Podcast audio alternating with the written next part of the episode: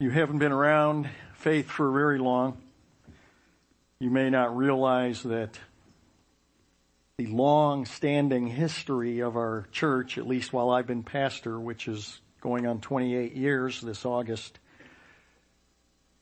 is to be dedicated to the whole counsel of God's Word. You would think, duh.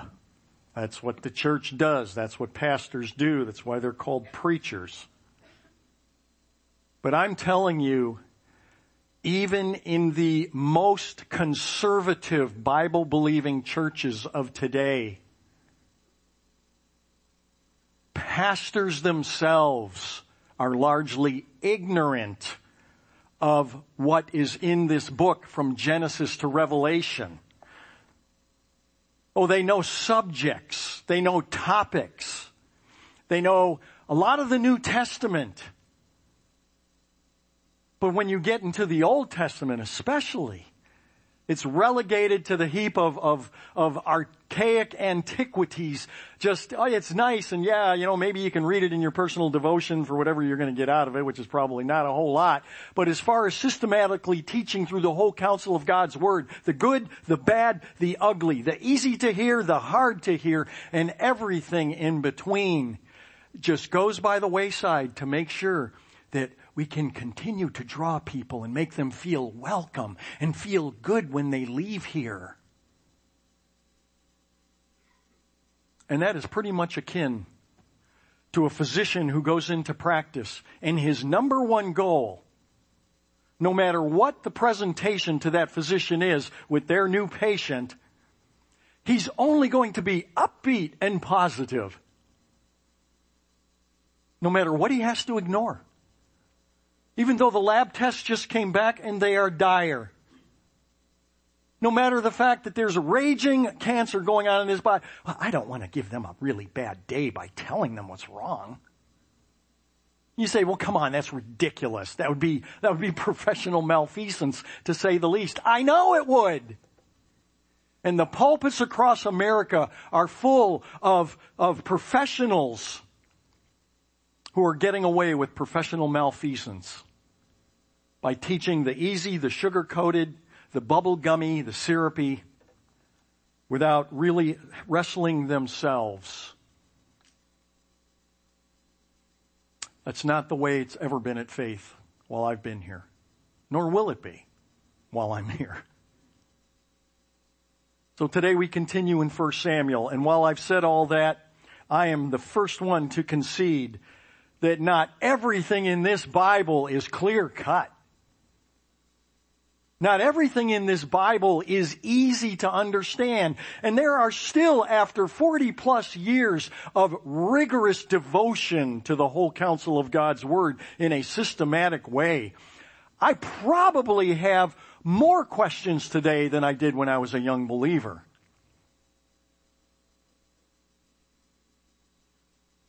But what I tell every college student that I have the opportunity to tell is that please hear this, and I say this for everyone's instruction today. That when you go out there, speaking to the college students in particular, and you are assaulted, which you will be by today's professionals, because the satanic intent against the world of Christ is in full scale and the assault against Christians and against God's Word, at least in this nation, is unprecedented for our country's history. And it's only going to get worse. I'm absolutely convinced. So I just tell you this that they will come to you and they will pull stuff out of here and they will have you scratching your head because they will be reading verses here and there and they will have the degrees behind their name and they will sit there and put, put doubts into your mind and ask questions that, that certainly you can't answer. Oh, but they will have an answer. It may be horsepucky, but they will have an answer and they will convince you by their authority and by their eloquence that, wow, they just shredded the Bible. Hmm. Now what do I do? So hear this. When you are posed a question or you just come up with a question on your own that you cannot seem to find a clear, good answer to, that doesn't mean that there isn't an answer to it. It simply means you don't know it yet. I still have questions, as I said, when I read this. And when I go through and I read it, I go, yeah, you know, Lord, it's been 40 years. I'm still kind of baffled by that one. Today? No, not today. Okay. Maybe next week. Maybe next year. Maybe never. And I'm okay with that. But with the ability and the gifting that God has granted me and the calling that He's laid upon me, it is incumbent upon me to do due diligence in trying to get answers, truthful answers, logical, consistent, scriptural answers to the tougher questions. And this morning, why this introduction? Because it's one of those days.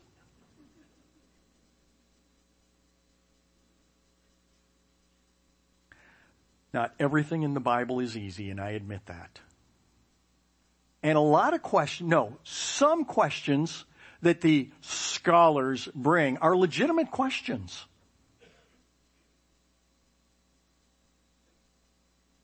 We are told in the scriptures that God is love. We are told that categorically in that phrase in 1 John 1 in the New Testament. God is love. But as we certainly read through the whole scriptures, we see from Genesis to Revelation that the whole Bible is about God's love, albeit couched within history that is, that is often very violent as it has been thus far in the book of 1 Samuel. And as we'll talk about a little bit today, about that violence and putting that against the, trying to fit that into a God who is love, it, it, yeah, if you're already predisposed to being critical of this as being just a humanly authored book, you're going to find contradictions.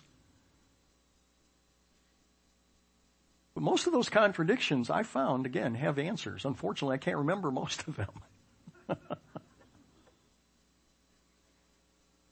God is love, and we see the apex of that as we gaze at the cross of Calvary. God showing his love demonstrably in perfection in taking upon himself the penalty for your and my sins. When God came to this planet, he came, we are told in John, not to be confused with First John, the Gospel of John, that Jesus came to give us life and to give it more abundantly. But when we start with this theological premise that God is love, what we do is we, or what we need to do is we have to believe that even in the hardest and the harshest dealings with, of God, with the world as we see in here and read in here, but in our personal lives, we have to believe that God still is love and that He truly has, and even in those hard places and those hard to explain times, our very best at heart in the long run. But one thing that we cannot overlook and this is often overlooked, is the all important qualifying stipulation that the statements that I've just made ever so broadly are predicated on belonging to the family of God. I'll tell you what I mean by that. Take the very often quoted promise that we find by the apostle Paul in Romans chapter 8 verse 28. We know that God causes all things to work together, together for good Let's stop there. It is too often used to prop up just everyone and anyone and basically mankind in general who's having a tough day or is having no joy or they're getting depressed in life and they have no heading or feel no purpose in life and calling. And so we think we're going to make them feel better by saying, well, you know, God causes all things to work together for good. But the reality is that that promise is very specific to a particular group of people which if you only read the second half of the verse, it's right there. Tells us that. We know that God causes all things to work together for good. To those who love God and to those who are called according to His purpose. That's a big qualifier. The promise applies only to those who have truly put their confidence and their faith and their trust in the true God of the Bible. So here we are. We are in 1 Samuel 15, back in the Old Testament, as Walter Kaiser used to say. And we've spent now several months with King Saul, and we've seen that he's an individual of habitual disobedience. And not of the normal, what I would call normal kinds, but in the habitual disobedience of the commands of God himself, delivered to him through the prophet and priest Samuel. King Saul from the very beginning, as we have seen, has struggled with impatience and with arrogance. And he's, he has this knack of not overtly blowing off Samuel's divine authority, but basically taking that seriously, but then modifying it to his own timetable or his own methods or his own opinions. And this all catches up to him when as the last straw, God had arranged the total solution for Saul and God's people concerning the warring nations. But instead of following the divine plan for peace in the Middle East, Saul did what Saul thought was best. And before we go clacking our tongues in annoyed disgust, let's try and own that this is every one of our own besetting sins. Every one of us. It differs only by matter of degrees. So let me throw this out here. It's today. And let's imagine a Middle East peace plan that has been delivered by God. There's no question about that. It's been delivered by God, but of course through human agency, but which again God has designed himself. By the time it goes through process, by the time it wends its way across the nations and to the heads of state and to the generals who get their say and then, and you get the diplomats all involved and there's give and take and remodify and all this and that. And by the time it's implemented, it's a mere silhouette of the actual plan. And so guess what? Sooner or later, usually sooner, it fails. This has been King Saul's lot as we've been studying him. We pick up in 1 Samuel 15 beginning in verse 10, going through 11, the first part of that verse. So then the word of the Lord came to Samuel saying, I regret that I have made Saul king, for he has turned back from following me. Parenthetically, I add again, and has not carried out my commands. Does that give you pause? Does what give me pause? the Lord regrets making Saul king. I mean, if God is all knowing, and etc., and everything else that goes with that, and that we, we believe, we say we believe about his divine character, how can God possibly have regrets about anything? That seems to imply or in fact has to imply, it seems, that there's a lack somewhere along the line of whatever the process was to make a decision that God would regret it. But let's deal with it rather than jumping on a slip and slide and pretending that it doesn't exist. Remember the slip and slides? They were big in my day when I was a kid. I guess they're still around, but I don't know.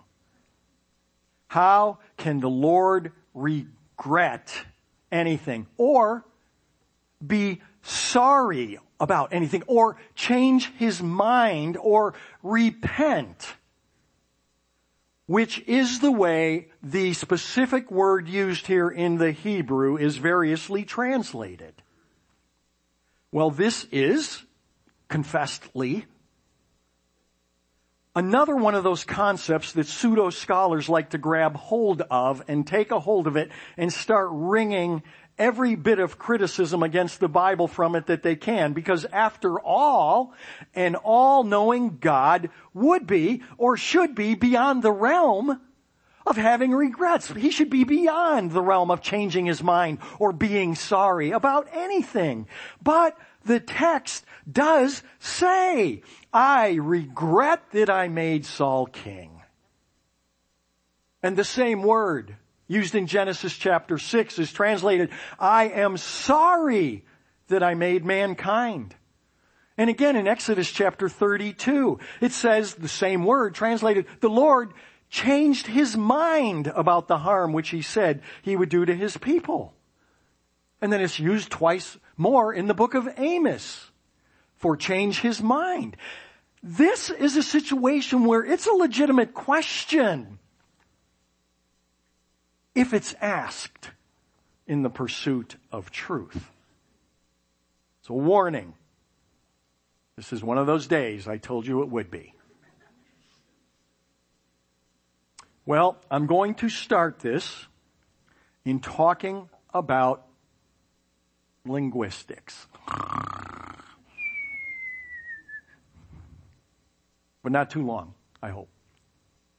First of all, I have, I had to take Russian. I have no idea why when I was in junior high in uh, St. Louis, Missouri. I continued it in high school since I'd had it in junior high in Missouri. Studied Hebrew, still working in it. Studied Greek, still working in it. And I'm struggling right now with Spanish to become more proficient in it in view of a potential future to be ministering in Central America perhaps. And I can tell you that Old Testament Hebrew, which by the way, you need to understand. I mean, I, I know I presume a lot of things, but I bet if you ask Joe Blow out there about Old Testament Hebrew, they know basically nothing about it. Um, but they would assume, oh yeah, Hebrew, that's what they speak in Israel.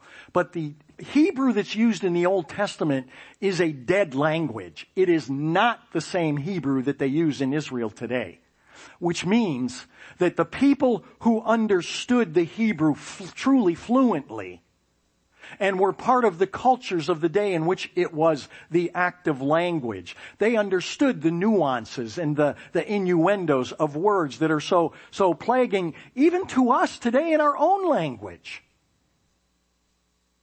Hebrew is a rather imprecise language as compared, for example, to the Greek that's used in the New Testament, which is a very precise language. So that in and of itself gives all sorts of room for, for sloppy, if not outright erroneous translation. So point number one is the imprecise nature of what I would call the fluidity of Old Testament Hebrew. The Lord did not regret in the sense that we think of regret as coming from, ooh, we got more information, we see the outcome, it's bad, we didn't anticipate such an outcome. If I'd had, I never would have gone there and boy, now do I regret it. Well, when we think about God in terms of regretting something, that's problematic for the reasons I just stated. And it gets even worse when you think about God changed his mind. What, what do you mean God changed his mind? He knows everything all at once. He's not gaining knowledge and making good decisions. If he's changed his mind, then he screwed up somewhere. Right? It's the way it seems. But what the word is used here in this particular situation and the other examples that I mentioned is literally a three letter word pronounced nacham. Like you're getting up that good one in the morning. Right?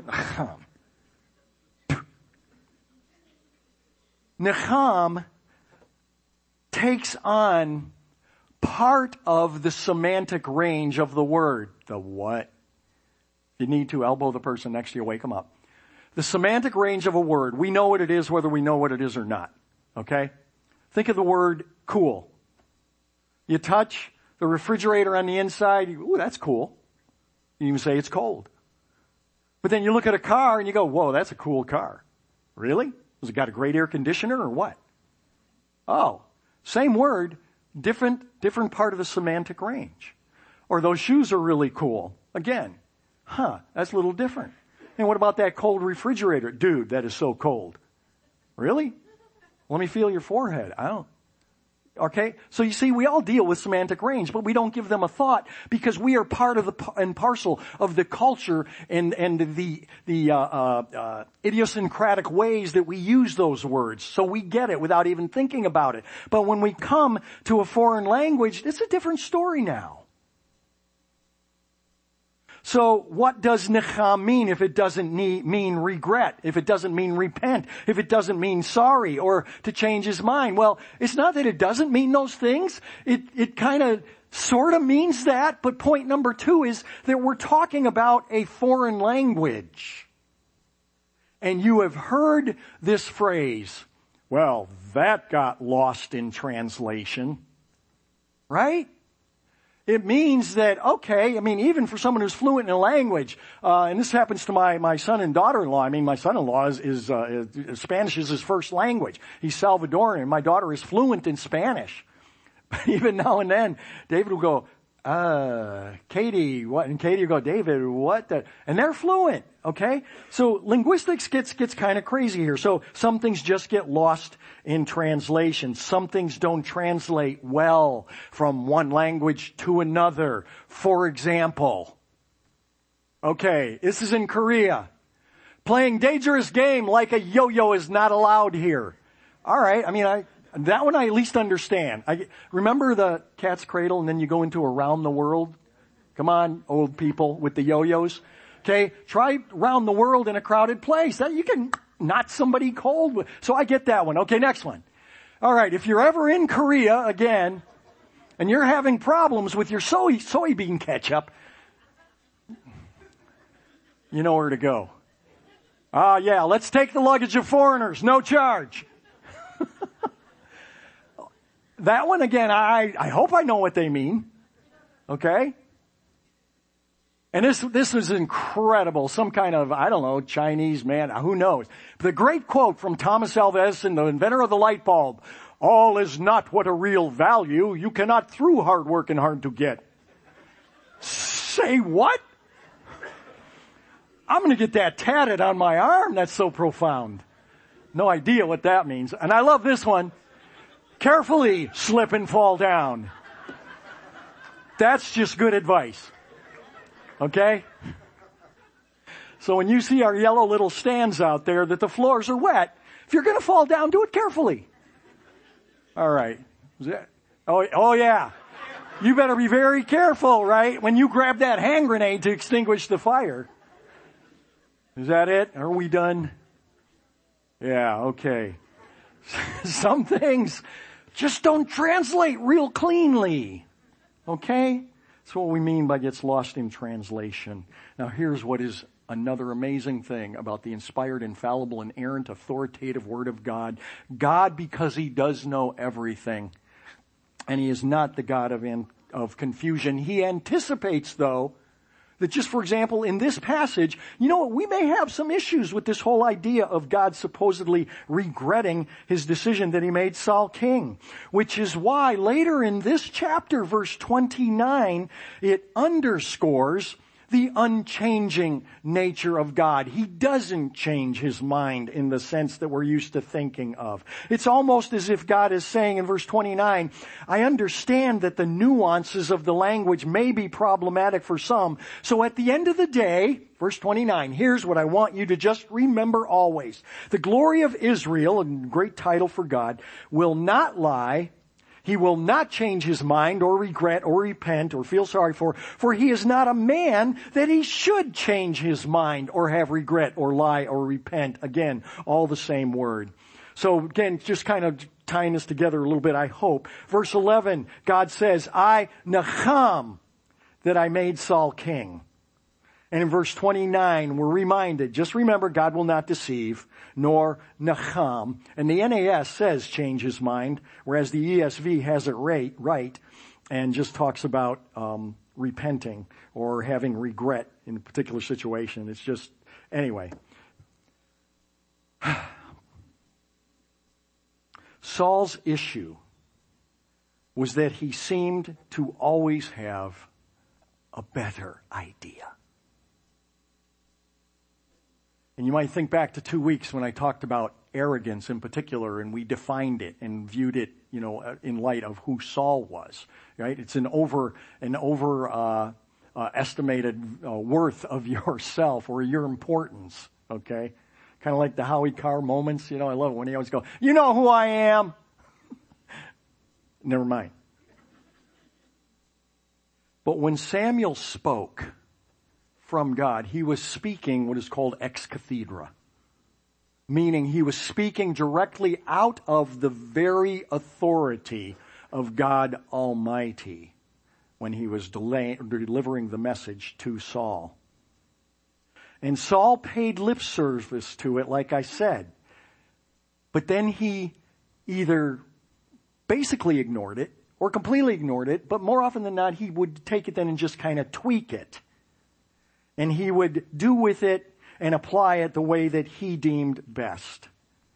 And we all know that frankly, this is the prerogative of mankind.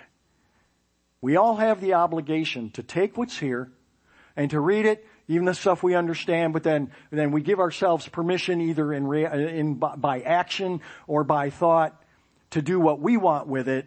Well, yeah, I know that's what it says, but. Okay, if you ever find yourself saying, I know that's what it says, but, have, if you don't want to slap yourself, have somebody slap you and wake you up. Because you need to stop right there.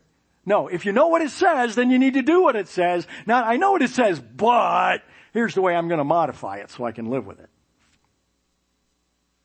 Back uh, quite a few years ago now, when I was doing uh, the three times a week commentaries on the radio called Cripe's Corner, and uh, I would give my uh, opinions, although they were rigorously biblically grounded, of very controversial issues of the day, uh, more often than not. And at the end of what I think was over a thousand commentaries by the time I was done, I ended every one the exact same way.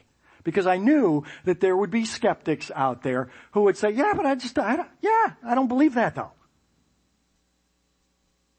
Well, I don't agree with that. Well, that's not what I think. I get that. Okay? So I ended every single commentary saying, that's my opinion. You don't have to agree with it, but if it's right, you can't avoid the consequences. This is Pastor Bill Cripe coming to you from Cripe's Corner. that is indelibly etched in there. So think today. Not about they, them, and those, but about here, us, now, and the church that wears Jesus' name that is very conservative and still supposedly Bible believing. Porneia. Wide semantic range, which encompasses, we get the word pornography from it. It's becoming more and more and more accepted and widespread even within Christian homes, not just among men, but among women. Infidelity. Again, broad semantic range. Fornication. Really broad semantic range for sexual misconduct. Not just adultery. And then think about drugs, pharmakeia. Sometimes translated sorcery, the word from which we get pharmacy. Yeah, that's what it's from. And think about tithing. Oh, okay, now you just stopped preaching and started meddling, Pastor. We can say, well, you know, I, I just don't see it that way. It's your prerogative. But if it's right, no one can escape the consequence. Now let me get down and dirty in a way and really personal. How do you react, and I certainly am including myself in this, but how do you react when somebody does stupid things? Now, I'm not talking about normal, routine, stupid things, right? We all do stupid things. Holy cow. Hang around me for a day. You're gonna go, really? Wow. We all do stupid things, but that's not what I'm talking about. I'm talking about the person who does the same stupid thing over and over and over repeatedly with an incessant ritual of habitual redundancy time and time again. did you see what I did there? Seven times in that one sentence I repeated myself. Samuel had the right to be furious with Saul. Samuel had the right to be done with Saul. He had the right, in a sense, to be joyful that finally Saul was getting what he deserved. But Samuel, we don't find him rejoicing. Look at verse 11b. Samuel was distressed and he cried out to the Lord all night. Back in chapter 13, Saul had been informed that his kingdom was on its way out. And Samuel is now seeing it come to pass. And Samuel and Saul had not seen each other since the battle with the Amalekites until this next passage. Verse 12. So Samuel rose early in the morning to meet Saul. And it was told Samuel saying, Saul came to Carmel and behold, he set up a monument for himself. That's pretty good ego. Then turned out and proceeded on down to Gilgal. Samuel came to Saul and Saul said to him, Saul said to Samuel, Oh, in my most, my most holy religious tone perhaps, how blessed are you of the Lord, Samuel. I have carried out the command of the Lord. And I see Samuel's bubble up there that he's not saying. Going, no! No, you have, what? No, you haven't! But Samuel comes at it with objective reality rather than just human impassioned emotion. Verse 14, Samuel said, and this is great. This is a great way to argue, by the way. Don't argue on the minutia. What do you mean? No, you didn't. Yes, I did. No, you didn't. Yes, I did. No, you didn't. Yes, I. That gets real far, doesn't it? So Samuel doesn't even argue. He just says, then, huh, okay, you did everything the Lord commands you. Well, well then, then I got, I got a question. I'm just looking for information here. What then is the bleating of the sheep in my ears? And the lowing of the oxen which I hear? What's he alluding to? He's alluding to the fact that God had given the command to destroy all the animals, take nothing. And Saul, without missing a step, and I picture him with his chest sticking out proudly, he says, they have brought them from the Amalekites. And I'm going, what, what do you mean they? Who's they? You mean your army of over, of whom you are commander in chief? You're throwing them under the chariot? Contextualized, you see. Oh, but they brought them from the Amalekites. For the people, again, whose people? My people! Spared the best. This guy's quick on his feet though, I'll give him this. They spared the best of the sheep and oxen to sacrifice to the Lord your God. But the rest, we've utterly destroyed in complete fulfillment of the command that God gave me. This is what he's saying. And Samuel said to Saul, stop! and let me tell you what the Lord said to me last night. And Saul, like he has any choice, says, speak. Samuel said, is it not true that you were little in your own eyes and you were made the head of the tribes of Israel? And the Lord anointed you king over Israel and the Lord sent you on a mission and said, go and utterly destroy the sinners, the Amalekites, and fight against them until they are exterminated. And last time we were together two weeks ago, remember God specified man, woman, child, infant, babies, and even all the animals. Nothing is to be left alive. And if you weren't here for that and you're going, that's the God of love, we talked about that two weeks ago. Why then did you not obey the voice of the Lord, but rushed upon the spoil and did what was evil in the sight of the Lord? Now, he's nailed dead to rights. You'd think, okay, I'm throwing in the towel. But no, the prophet Jeremiah chapter 17 verse 9 says, the heart is more deceitful above all else and is desperately corrupt meaning we can lie to ourselves greatly. Then Saul said to Samuel, I did obey the voice of the Lord. And I went on the mission on which the Lord sent me and have brought back Agag, the king of Amalek, and have utterly destroyed the Amalekites. Okay, what's coming is in the annals of poor excuses, even for Saul, is a doozy. But the people took some of the spoil, the sheep and the oxen, the choicest of the things devoted to destruction, to sacrifice to the Lord your God at Gilgal. The fact that he even refers to them as the animals devoted to destruction, he's already just confessed whether he meant to or not, that yeah, I know we were supposed to kill him, but, but, I know what it says, but, I know what I heard, but, Samuel's giving him that, but it's too late. Saul, instead of being castigated, is looking for a little medal a medal for his spirituality. Yes, we brought back the finest of the animals to sacrifice to the Lord. Saul's dumbfounded that Samuel would accuse him of doing anything wrong. and I was thinking about this. I was trying to think of what would be a kind of a, a where, oh yeah, yeah, I get that now. Imagine a truly devout Christian who for whatever reason, you know, desperate, who knows, you know, desperate people do desperate things. Anyway, he's a Christian, he robs a bank, and of course he gets caught, and now his pastor is going to visit him in jail. And the pastor's like, God, what, what were you thinking?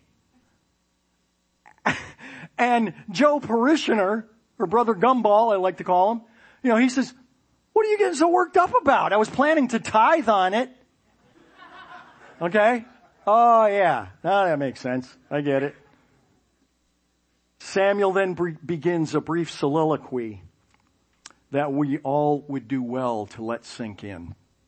Samuel said, has the Lord as much delight in burnt offerings and sacrifices as in obeying the voice of the Lord? Behold, to obey is better than sacrifice and to heed than the fat of rams. In other words, doing what God wants is always superior to simply being religious. And then he adds, for rebellion is as the sin of divination. Do you realize how serious that is? Divination? Look up what the punishment for divination was in the Old Testament.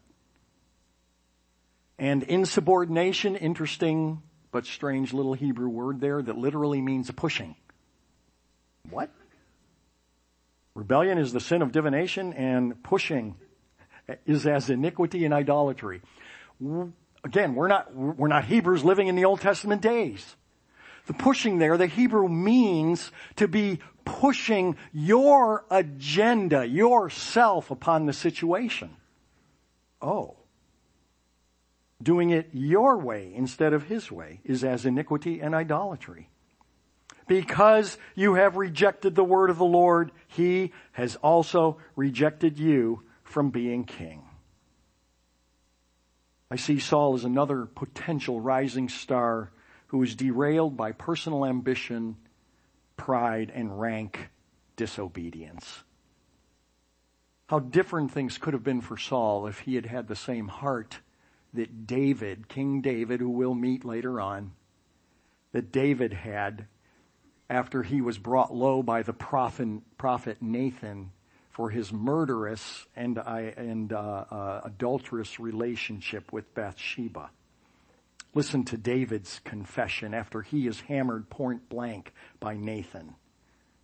David says, Lord, you do not delight in sacrifice, otherwise I would give it. You're not pleased with burnt offerings, meaning playing the religion game is not merely worthless, it is offensive to God. The sacrifices of God are a broken spirit and a broken and contrite heart, O oh God, that is what you will not despise. In verse 24, Saul responds with a pseudo remorse that I find common among toddlers and among adolescents and even, yes, we adults. Verse 24, then Saul said to Samuel, okay, okay, uncle, I get it, right? I sinned, okay. I have indeed transgressed the command of the Lord in your words, blah, blah, blah, blah, blah, because I feared the people. See, I'm a victim. I feared the people and listened to their voice. Now therefore, okay, you got me. Please pardon my sin and return with me that I may worship the Lord and we can just call everything good. Obviously, I'm taking some liberty there in my own reading of the text. But I believe that what Saul, what Saul fully means there is, I'm sorry, I'm really sorry that I have been caught. And I'm sorry that there are consequences that I'm going to have to endure. Not I'm sorry that I have let the Lord down. Not I am sorry I'm brokenhearted having blown the trust that the holy God of the universe placed in me and the responsibility Saul can't sweep the reality of his sin under the rug fast enough. And Samuel replies, I will not return with you, Saul, for you have rejected the word of the Lord, and the Lord has rejected you from being king over Israel. Hey, you don't speak to the king that way. I'm pulling rank here. Samuel, as he turns to go, Saul seizes the edge of the prophet and the priest's robe and it tore. So Samuel said to him, the Lord has torn the kingdom of Israel from you today and has given it to your neighbor who is better than you. Also, the glory of Israel, the, ver- the verse we talked about at the beginning about language, and the glory of Israel will not lie or change his mind, i.e. regret, i.e. repent, i.e. be sorry for, for he is not a man that he should change his mind. And then Saul said, I have sinned. Now let's go beyond that. Okay? Can we get beyond that? Are you happy now? But please honor me now before the elders of my people and before Israel and go back with me that I may worship the Lord your God. Are you kidding me? Saul is still wrapped around the axle of himself. Okay, whatever I gotta say, whatever you want me to do. Yes, I'm really sorry. Now, so that I look good in the eyes of the people when I go back, come on with me. So Samuel did go back following Saul and Saul worshiped the Lord. But there's still some cleanup to do cleanup regarding what God had initially told the king to do concerning his plan for the Middle East peace. Samuel says, bring me a gag. That's how it's pronounced. Not like, okay, so, hey, a king and a priest walks into the bar and he says, I don't know. Got to keep you with me or wake me up.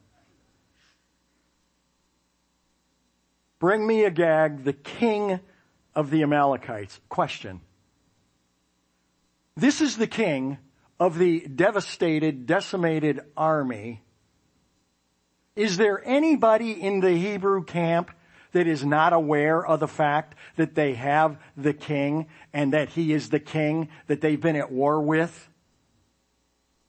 So why are we given that little detail? Bring me Agag, the king of the Amalekites. It makes me wonder what kind of treatment he was receiving by Saul and his gang. Meaning, seems like, could mean he, he was being treated so well, he's like, okay, hey, you know what? Yeah, battles are nasty. War is, is, is, ugly and everything else. But you know what? Let's get beyond all that, okay? Let bygones be bygones. I only killed how many thousands and you know, hey, it's all in a day's work. And I say that because Agag came to him, we are told, cheerfully. Really? And Agag said, surely the bitterness of death is past. Again, Let's just get along now. This is rather bizarre talk about someone who is maybe delusional or he's out of touch with reality. And so again, it just makes me wonder what was the relationship between Agag and Saul? But Samuel is the one in charge now. And Samuel says, as your sword has made women childless, so shall your mother be childless among women. And Samuel hewed Agag to pieces. Not King Saul, which would have been his job, but Samuel the prophet and high priest. He hewed Agag. He didn't just kill him. He hewed him to pieces before the Lord. Then Samuel went to Ramah, but Saul went up to his house at Gibeah of Saul, meaning they went their separate ways. And Samuel did not see Saul again until the day of his death, for Samuel grieved over Saul. And the Lord nachamed, the same word that he had made Saul king over Israel.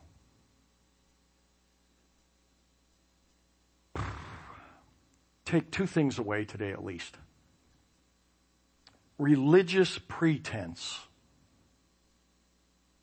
is not merely worthless, it is offensive to God. Meaning playing the, in our context, playing the Christian game. Having the pretense, having the facade. having the language, the lingo, and everything else. But I tell you, there is a pandemic today amongst the so-called Bible-believing Christians because our, either our knowledge of the Word or our willingness to subject ourselves to the knowledge of the Word is getting so increasingly lower that again, I've said it before, that we are barely distinguishable from they, them, and those out there who make no pretense about having even a faith in any God whatsoever. What do I mean? Go back to those things that I mentioned earlier today, Christian fiancés living together is absolutely, I would say, is way more common than uncommon. And I don't believe for a second, in fact, I know for a fact that many, if not all of them, that I have had personal contact with never sat there and said, wow, I didn't know that. I didn't know that was wrong. No. As soon as I start talking about it, oh, and I bring it up, they go, uh-uh, get lower. How low can we go before we're out of his sight behind his desk? But see, I, I know what God says, but. And think about all the other things, the other subject matters that the church has brought in upon itself. And today, in formerly very conservative, you've heard it from me if you've been around, the Bible believing church is dumbing down what the scriptures are clear about concerning homosexuality, concerning transgender, concerning perverse sexuality of all kinds. They just keep getting more and more and more like the world out there. And that's the church who is supposed to know better. That is worthless religion. It is offensive religion.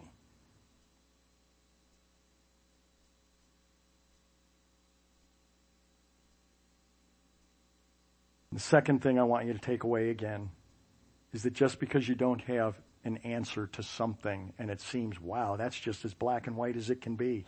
I don't think that, there's no way I can see that that can be reconciled. I used to say that sort of thing in seminary about every week.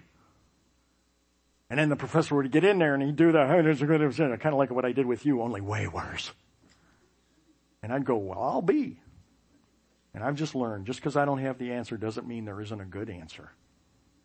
And so we come back around to faith in the God who never changes, who's never caught off guard, who has no reason to be sorrowful, sorry, or regret in the sense that we want to understand it. He is the everlasting, ever living, merciful, patient God of love indeed does work all things together for good to those who love God and are called according to his purposes. You did well staying awake. I didn't see too many. It's only around here. Jim? Jim Higgs?